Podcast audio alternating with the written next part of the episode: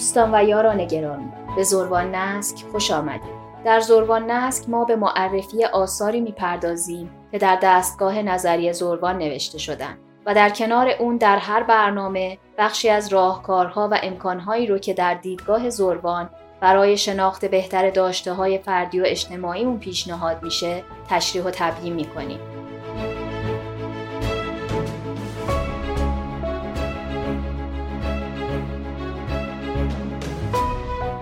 در یازدهمین برنامه از زربان نسک می‌خوایم فصلی تازه از این پادکست رو آغاز کنیم و به معرفی مجموعه ای از کتاب های دیدگاه زربان بپردازیم که به تاریخ خرد معروف شدن. در این مجموعه تاریخ خرد جهان با استفاده از دیدگاه سیستمی به شکلی نو و با دیدی شالود شکنانه مورد نقد و بررسی قرار گرفته و مهمترین ویژگیش اینه که می‌تونه بسیاری از پیشفرزهای ما رو در مورد تاریخ فلسفه جهان با شک و تردید جدی روبرو کنه. بنابراین اگر دغدغه شناخت تاریخ فلسفه رو دارید ازتون دعوت می‌کنم حتما در این برنامه ها همراه ما باشید.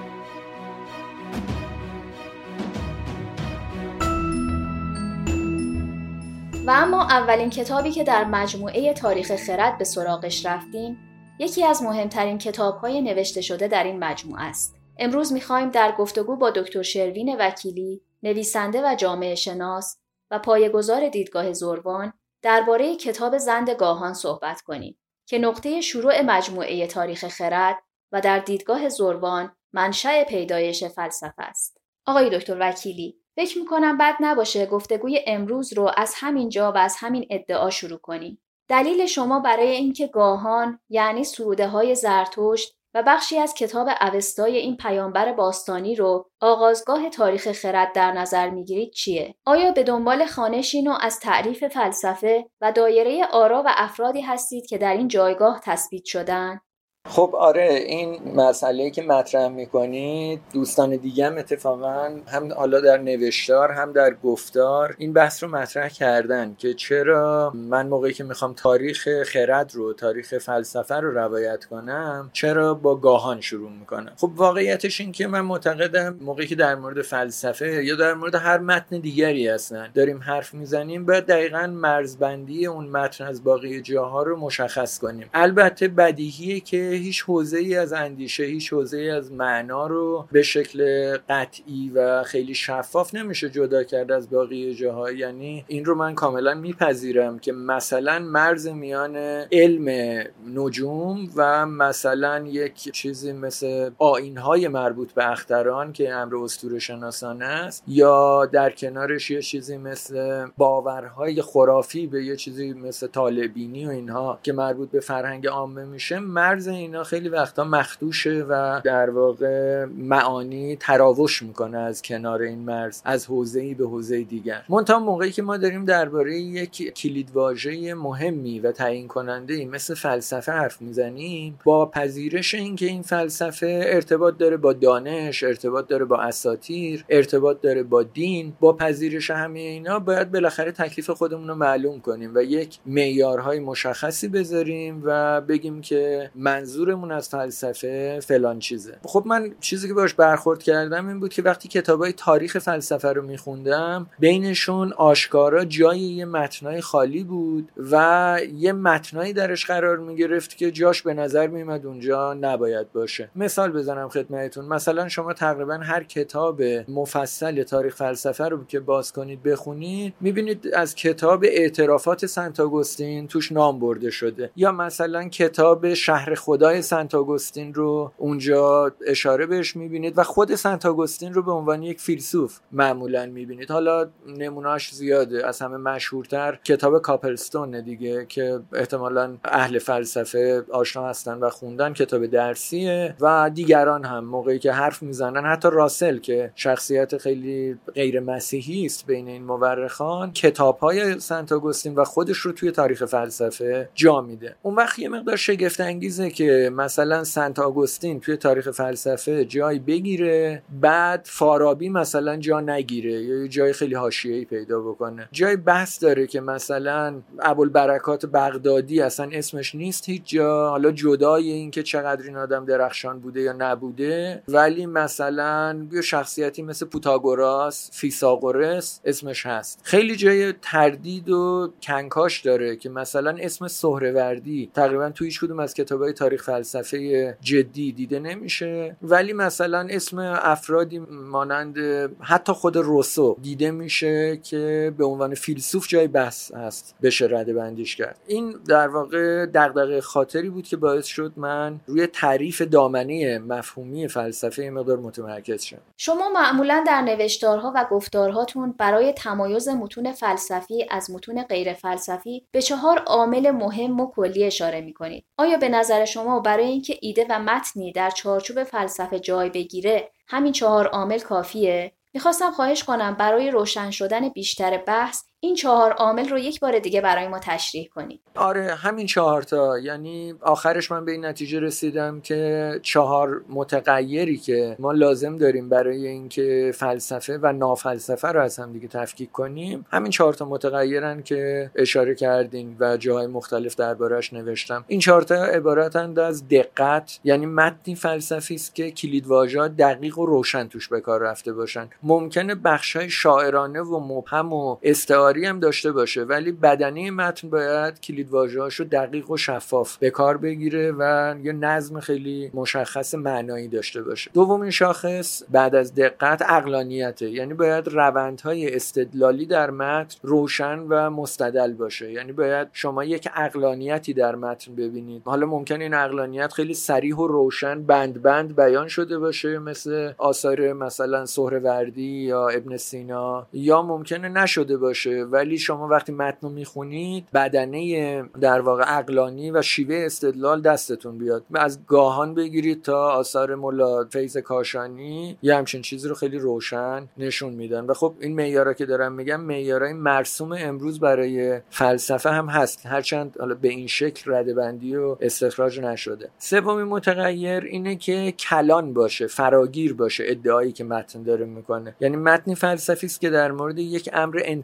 انتظایی کلی سخن بگه نه در مورد یه موضوع ویژه خاص. ما ممکنه متن مستدل و عقلانی و دقیقی داشته باشیم که در مورد یه چیز خیلی مشخصی یه صحبتی می‌کنه و این ممکنه علم باشه. معمولا علم اصلا اینطوریه هم دقیق هم عقلانیه ولی فراگیر و کلان نیست. این سومین ویژگیشه فراگیر بودنش و انتظایی بودن و عام بودن دعویش. و چهارمیش که به نظرم خیلی مهمه و کلا نادیده انگاشته شده توی تاریخ نویسی های فلسفه پرسش مداریه یعنی به نظرم ما فقط متونی رو می‌تونیم بگیم فلسفی است که پرسش مرکزی مشخص داشته باشه و زنجیره ای از پرسش ها رو تولید بکنه. و اگر چنین نکنه به نظر من فلسفه نیست. حالا ممکنه ایدئولوژی سیاسی باشه ممکنه دین باشه ممکنه افکار و آرای برآمده از دانش باشه منتها فلسفه این چهار ویژگی رو باید داشته باشه. دقت باید داشته باشه عقلانی و مستدل باید باشه فراگیر و عام باید باشه ادعاهاش و پرسش مدار باید باشه.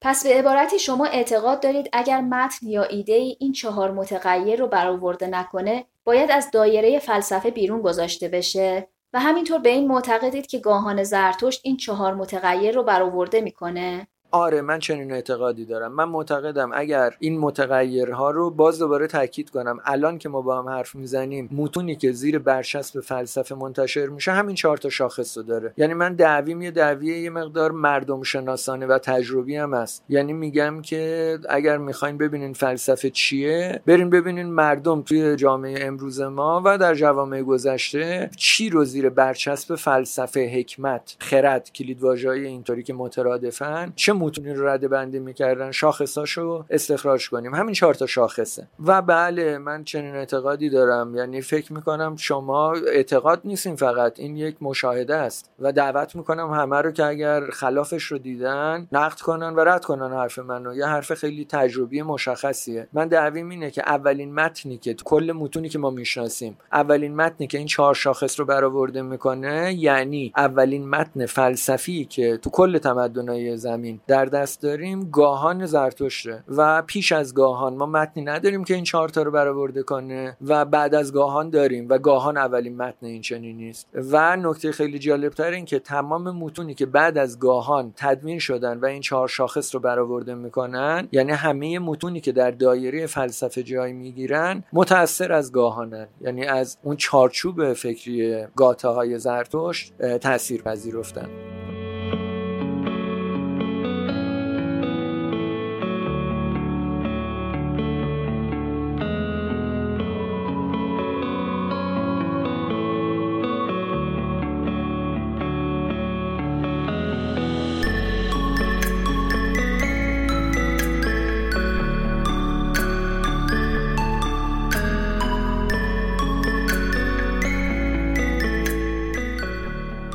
در نوشتن کتاب زندگاهان آیا تکیتون بیشتر بر روی خود متن بود؟ به عبارت دیگه اصل متن رو ملاک بررسی و تحلیل قرار دادید؟ در نوشتن این کتاب چقدر قائم به دستگاه نظری خودتون یعنی دیدگاه زوروان بودید؟ آره دیگه من کاری که کردم همین بود. یعنی گاهان رو گرفتم اول خب دقیق خوندمش یه تحلیل محتوایی کردمش یه تحلیل آماری روی متن کردم که این کلید واژه چجوری به کار رفته چند بار با چه بسامدی چجوری صرف شده رابطهشون با هم دیگه چجوریه؟ یعنی الگوی منظم و قاعدمند و عقلانی داره یا شاعرانه همونطوری کلمات کنار هم دیگه اومده؟ و این در واقع روش شناسیم بود. یعنی با روش شناسی سیستمی که حالا یه عناصرش هم خودم ابدا کردم مثل مفهوم جفت متضاد معنایی و تحلیل جمع ها و اینا متن رو تحلیل کردم. دستاورد شد کتاب زندگاهان. برای تحلیل و بررسی متون کهن معمولا روش های مختلفی وجود داره. شما در نوشتن کتاب زندگاهان چقدر از میراث قدیمی تفسیر متون کهن استفاده کردید؟ اینو میشه چندین جور نشون داد. من حالا روشی که خودم دارم روش سیستمیه. یعنی معتقدم متن رو باید خیلی عینی و دقیق تحلیل کرد و خیلی به متغیرهای تجربی و مشاهده پذیر و عینی بها میدم. تفسیر البته جای خودش رو داره و خیلی هم مهمه. منتها واقعیت رو بخواین تفسیر رو من به عنوان معیاری برای مرزبندی معنا و تعیین معنا قلمداد نمی کنم یعنی تفسیرها ممکن خیلی متفاوت باشه. باید تفسیر تفسیر رو ما بتونیم به کمک شواهد عینی و داده های مشخص تجربی و مفاهیم دقیق بتونیم محک بزنیم و ارزیابی کنیم. بر این مبنا من گاهان رو اومدم تحلیل کردم و دیدم بیشتر از حدود 50 تا کمی بیشتر از 50 جفت متضاد معنایی دقیق درش هست. این همون مفهوم جمع توی مدل زوروان. جمع برای من یعنی طبق این تعریف مدلم سرواژه برای جفت متضاد معنایی. و معتقدم همه نظام های فلسفی فلسفی مبتنی بر شبکه ای از جمع ها هستن. چون اگه یادتون باشه گفتیم که دقت یکی از متغیراشونه دیگه. یعنی کلید ها باید خیلی روشن و شفاف تعریف شده باشن. کلید های شفاف توی زبان با ضد خودشون تعریف میشن. این یه قاعده عمومیه. بنابراین شما در چارچوب زبانی توی یک متن اگر فلسفی باشه باید بتونید جمع ها یعنی جفت متضاد معنایی های اصلیش رو استخراج کنید و باید داشته باشه اصولا. این جمع ها رو و اون بخش مستدل و اقلانی بودن که گفتم شاخصی است که با رابطه میان این جمع ها اصلا در میاد. اگر شما یه مجموعه از جمع ها داشته باشین اینا روابطشون با هم دیگه ضد و نقیض باشه یعنی مثلا جمع الف با جمع ب یه رابطه ای داشته باشه ب هم با پ یه رابطه ای داشته باشه رابطه پ با الف رابطه نقیض اون دوتای قبلی باشه شما یه نظام اقلانی مستدل ندارید و فراوانن متنای اینطوری شگفت زده میشید اگر بهتون نشون بدم تو متنای مدرن جدید چقدر عدم انسجام اقلانی داریم. یعنی مثلا مجسم کنید متونی که فمینیستا نوشتن و فیلسوفن و متونشون جزء فلسفه رده بندی میشه. متونی که پسا ساختارگراها خیلیاشون نوشتن. و من کاری به این ندارم که دعویشون اینه که فراروایت ندارن و نمی‌دونم از بند اقلانیت رستن و به اینا کاری ندارم. متن فلسفی باید اقلانی و مستدل باشه. و این متن رو به عنوان متن فلسفی که شما بخونید می‌بینید که اون اقلانیت درش وجود نداره. توی گاهان وجود داره با یک دقت ریاضی عجیبی. یعنی به شدت مستدل و به شدت اقلانیه و کلیدواژه‌هاش هم خیلی دقیق تعریف شده. لطفا برای روشنتر شدن بحث چند تا از مهمترین جفتهای متضاد معنایی که فکر می‌کنید زیربنای تفکر فلسفی گاهان رو شکل داده برای ما توضیح بدید. خب مثال خیلی زیاده. من الان چند تا مهمتریناشو بگم براتون. مثلا این کلید واژه‌ای که الان میگم این دو قطبی ها تعیین کننده بودن در تاریخ اندیشه فلسفی. یعنی شما از زرتشت به بعد تقریبا همه جا این جفتای متضاد معنایی رو می‌بینید. حالا نمونای بارزش رو بگم. یکی گیتی در برابر مینوه. یعنی یک سپهر ذهنی ناملموس اندیشیدنی که از ساحت معنا برمیخیزه. در برابر جهان مادی ملموس قابل ادراک با حواس. این گیتی در برابر مینو یه جفت متضاد معنایی خیلی مهمه که اصلا قبلش نبوده. یعنی مفهوم مینو رو برای اولین بار توی گاهان ما می‌بینیم و زرتوش خودش این رو تعریف می‌کنه. یه جفت متضاد معنایی خیلی مهمه دیگه خیر در برابر شره. شگفت زده خواهید شد. اگر ببینید که مفهوم خیر و شر در متون پیشاگاهانی اصلا وجود نداره. یعنی همچین دو قطبی شفافی که شالوده اخلاق رو برمیسازه قبل از گاهان اصلا نداریم. بعد از گاهان همه جا داریم. و این هم یه دو قطبی مهم دیگه است. یه دو قطبی خیلی خیلی مهم. خداوند در برابر شیطانه. باز اینم ما قبلش نداریم. یعنی یک خدای یگانه خیر در برابر یک موجود نیرومند شر. قبلش همچین چیزی نداریم که یک موجودی یک سر خیر و یه موجودی یک سر شر باشه و به عالم مینو تعلق داشته باشن. این کاملا ابداع زرتشته و این میشه خدا و شیطان. یعنی اولین متنی که دو قطبی خدا و شیطان درش دارین. بنابراین گاهان نقطه شروع الهیات هم است یعنی فلسفه ورزی مبتنی بر دین. دو قطبی دیگه هم داریم فراوانه. مثلا یه دو قطبی خیلی جدی مهم انسان در برابر خداست. یعنی من در برابر نیروی قدسی. یه دو قطبی خیلی مهمه دیگه که باز در گاهان می‌بینیم و نقطه شروع شناخت شناسیه در واقع اولین متن اپیستمولوژیک هم هست. گاهان راست و دروغه. به معنی دقیق کلمه به معنی انتباق زبان با واقعیت بیرونی. این دقیقا تو گاهان هست و این دو قطبی که میگم خیلی خیلی مهمن. یعنی همینا اخلاق و شناخت شناسی و کلام دینی اینا رو همه رو با همین کلید واژه میشه گفت ابداع شده. حدودا 50 خورده ای از اینها داریم که من توی کتاب زندگاهان اینا رو استخراج کردم و تحلیل کردم.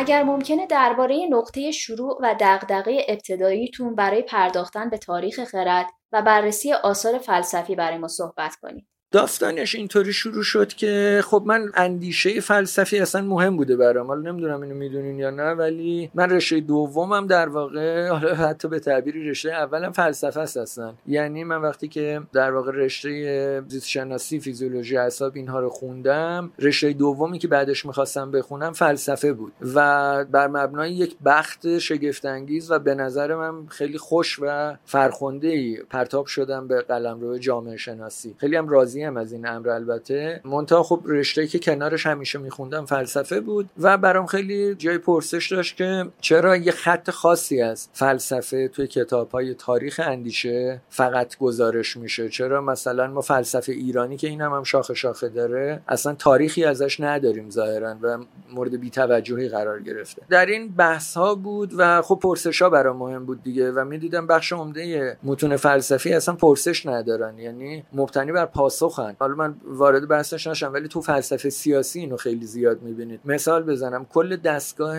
اندیشه مارکسیستی که البته یه پشتوانه فلسفی هم داره اصلا پرسش نداره تقریبا. همش یه سری پاسخه. به همین خاطر ایدئولوژیه به نظرم. و اون فلسفه به معنی دقیق کلمه نیست. یا اندیشه روانکاوانه که بسیارم خیلی جاهاش بسیار چالش برانگیز و خلاقانه و پرمعنی و جذابه. من جز علاقه مندانه به روانکاویم و دوستان خیلی عزیز بسیار فرهیخته و بسیار محترمی دارم که کلی ازشون چیزی یاد می‌گیرم و روانکاون. اما دستگاه فلسفی روانکاوی بیشتر شبیه ایدئولوژی یعنی یه سری پاسخه پرسش توش کم داریم. جالبه که تو اون خط اندیشه فلسفی ایرانی پرسش خیلی داریم و از خود گاهان شروع میشه این ماجرا. بنابراین من به این فکر افتادم که تاریخ اندیشه بنویسم. حالا ایده اولیه خیلی جاه طلبانه است یعنی اینکه تاریخ اندیشه جهانی. بنویسم که جای ایران توش محفوظ باشه و مشخص باشه. که این منتهی به این شد که نقطه شروعی لازم شد من پیدا بکنم و گاهان رو نقطه شروعش قرار دادم. مهمترین دلیلتون برای انتخاب گاهان به عنوان نقطه آغاز پرداختن به تاریخ فلسفه چی بود؟ آیا تعصبی ملی و میهنی بود یا انتخابی از سر آگاهی و اصول؟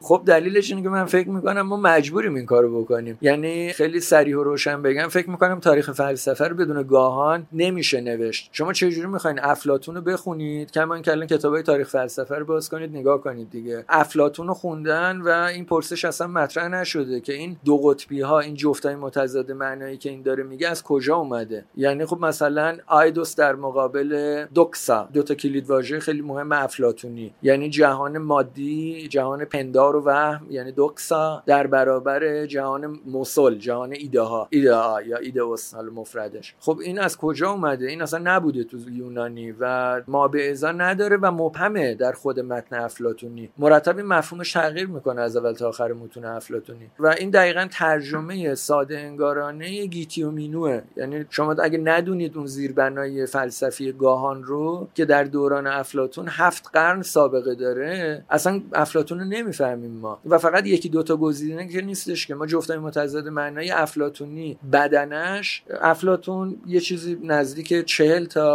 و پنج چهل تا جفت متضاد معنایی مهم داره کل دستگاه فلسفیش. از این حدود چهل تا حدود سی تاش زرتشتیه. حدود سی تاشو وامگیری کرده معمولا هم تحریف کرده اینها رو. و خب حدود مثلا کمتر از 15 تاش یونانیه. یعنی ربطی دیگه به آین زرتشت و سنت ایرانی نداره. مثل مثلا خود مثلا کلمه پایدیا. در واقع مفهوم پایست مفهوم پسر بچه در مقابل مرد بالغ. این یه جفت مهم افلاطونیه به دلیل اینکه خب تحلیل سیستمی نشده اصلا اینا نادیده انگاشته شده و اصلا یه جور دیگه تفسیر شده. پایدیا رو به صورت آموزش و حکمت و اینا تعریف کردن. ورنر یگر بزرگ که استاد همه ماست اسم کتابشو گذاشته پایدیا تفسیر اروپایی قرن 19 به بعدش اینه که این یعنی آموزش و یعنی حکمت آموخته شده. بعد مثلا کلمه انسیکلوپدی ویکیپدیا اینا همه از اینجا مشتق شده. من می‌خوام بهتون بگم خود اصل متن وقتی بخونید و جفتای متضاد معناییشو در بیارید و متن گاهان و, و متون اوستایی رو کنارش بذارین تازه می‌فهمین یعنی چی و تاریخ اندیشه رو من فکر می‌کنم بدون گاهان نمیشه نوشت چون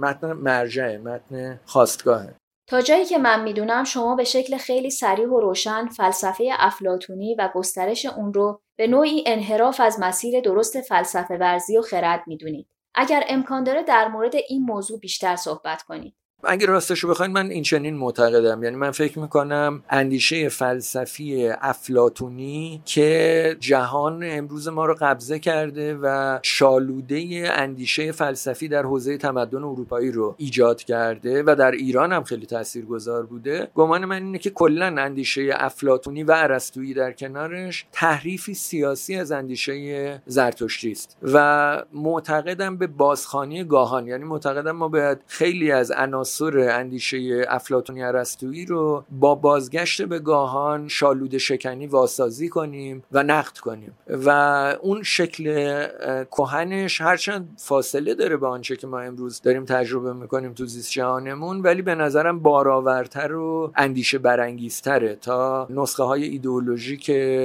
افلاتونی ارسطوییش که باعث شده نسخه های یونانی اصیلترش مثل آن چیزی که مثلا پارمنیدس می‌گفت یا دموکریتوس می‌گفت یا هراکلیتوس می‌گفت از همه مهمتر. اینا به نظرم به حاشیه رانده شده نادیده انگاشته شده و هایدگر درست می‌گفت که روایت اصلی اندیشیدن فلسفی پیشا سقراطیایی که خیلی روشن روایتگر نسخه کهنتر اوستایی اندیشه فلسفی هستند و اینا زیر سایه اندیشه افلاطونی قرار گرفتن که با مسیحیت بعدن گره خورده و با اندیشه ارسطویی پیوند خورده که بعدا با سیاست اروپایی یکی انگاشته شده و قاطی شده هستن. و خلاصه ما با یه همچین پیکره ای روبرو هستیم که حالا گمان من اینه که جهان امروز به گند کشیده شده با این شیوه تحریف اندیشه فلسفی. و لازمه که به طور رادیکال و ریشه‌ای نقدش کنیم.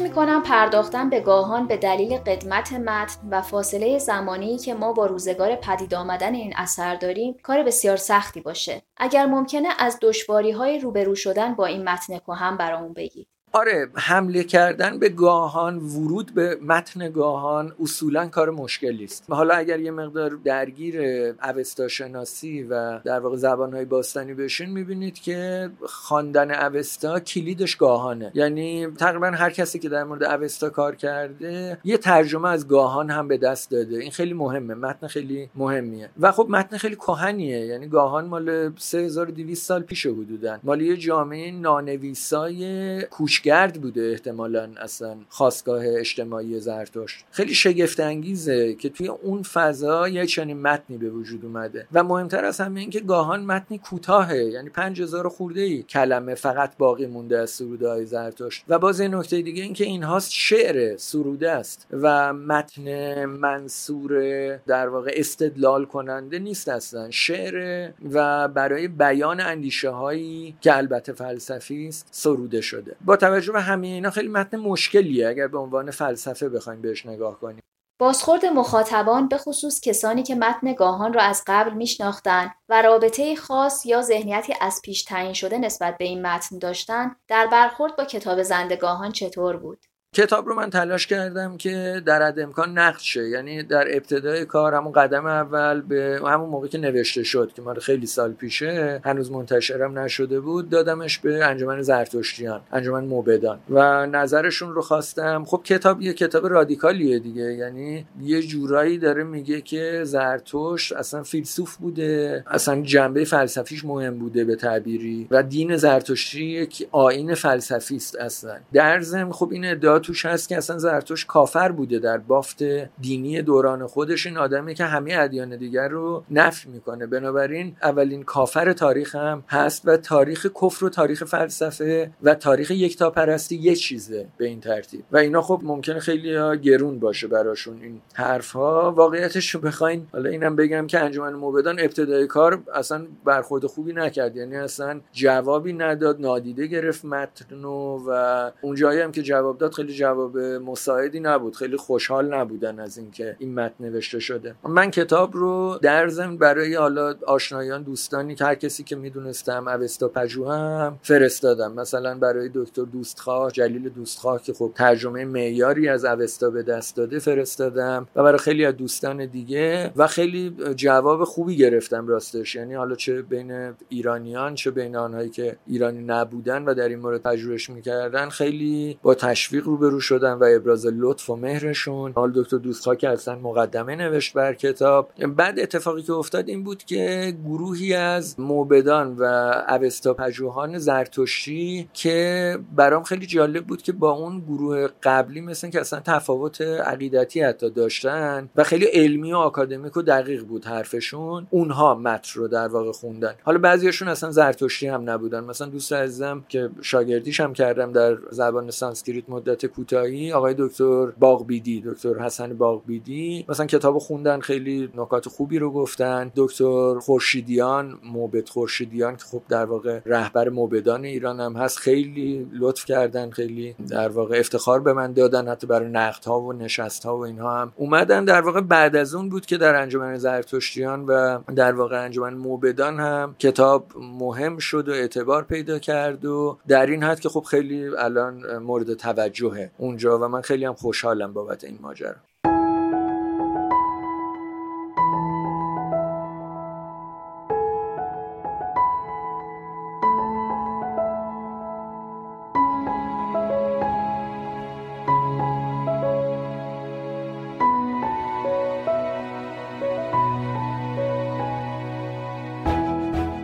دوستان و یاران گرامی به پایان یازدهمین بخش از زربان نسک رسیدیم. امیدوارم مباحث مطرح شده در این قسمت هم براتون مفید و کارآمد بوده باشه. زروان نسک رو علاوه بر کانال تلگرام این پادکست در برنامه های پخش پادکست هم می‌تونید دنبال کنید. تا قرار بعد برقرار باشید.